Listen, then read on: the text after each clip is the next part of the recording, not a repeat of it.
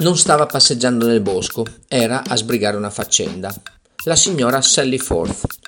La signora Sally Forth decide di andare nel bosco a impregnarsi della natura e stabilire un contatto col presente, mentre è nel bosco lascia dapprima alquanto vagabondare la mente, per poi concentrarla su tutte le cose che in quel momento dovrebbe fare a casa i bambini, la spesa, la casa, le bollette da pagare, è tutto a posto? Altre volte la sua mente si lancia in avanti verso tutto ciò che dovrà fare quando andrà via dal bosco. È così che il presente le si dilegua, occupato da faccende passate o future, ed è così che ella perde una rara occasione di deliziarsi dell'ambiente naturale.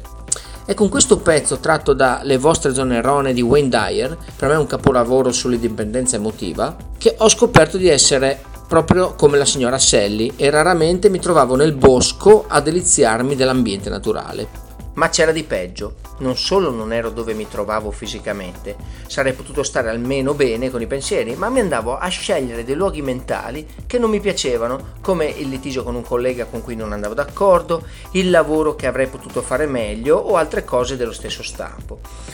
In certi periodi mi ero talmente allenato a non essere nel bosco che nemmeno quando andavo a dormire i pensieri mi lasciavano in pace. Il fabbricatore di pensieri. Fino al momento rivelatore di quel paragrafo della signora Selli, l'unica riflessione sui miei pensieri che mi ero fatto era che loro saltassero fuori da soli, fabbricati da un inconscio misterioso e oscuro che decideva a casaccio che cosa spedire su al centro di comando.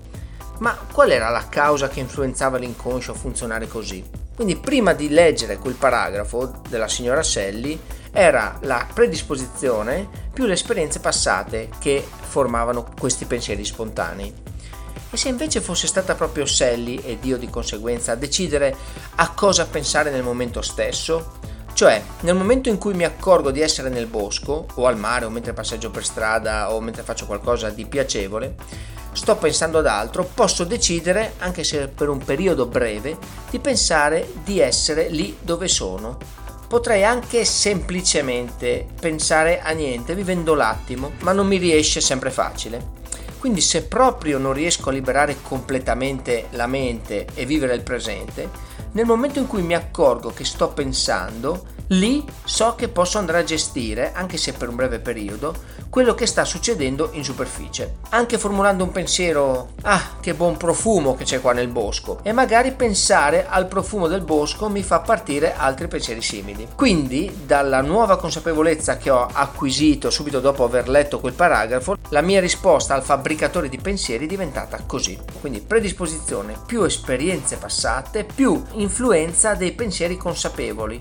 Allora questo può portare a pensieri spontanei diversi da quelli che ci sarebbero se io non ho il controllo neanche su quei pensieri consapevoli. In una frase, quello che penso consciamente influenza ciò che dopo nasce spontaneo.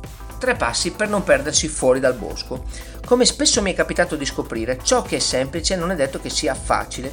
Perdersi a vagare nella propria mente è molto facile, specialmente se come me questa pratica del bighellonare coi pensieri senza rendersene conto è durata per almeno una trentina d'anni. Però ho potuto, e quindi ritengo si possa, fare qualcosa. Passo 1.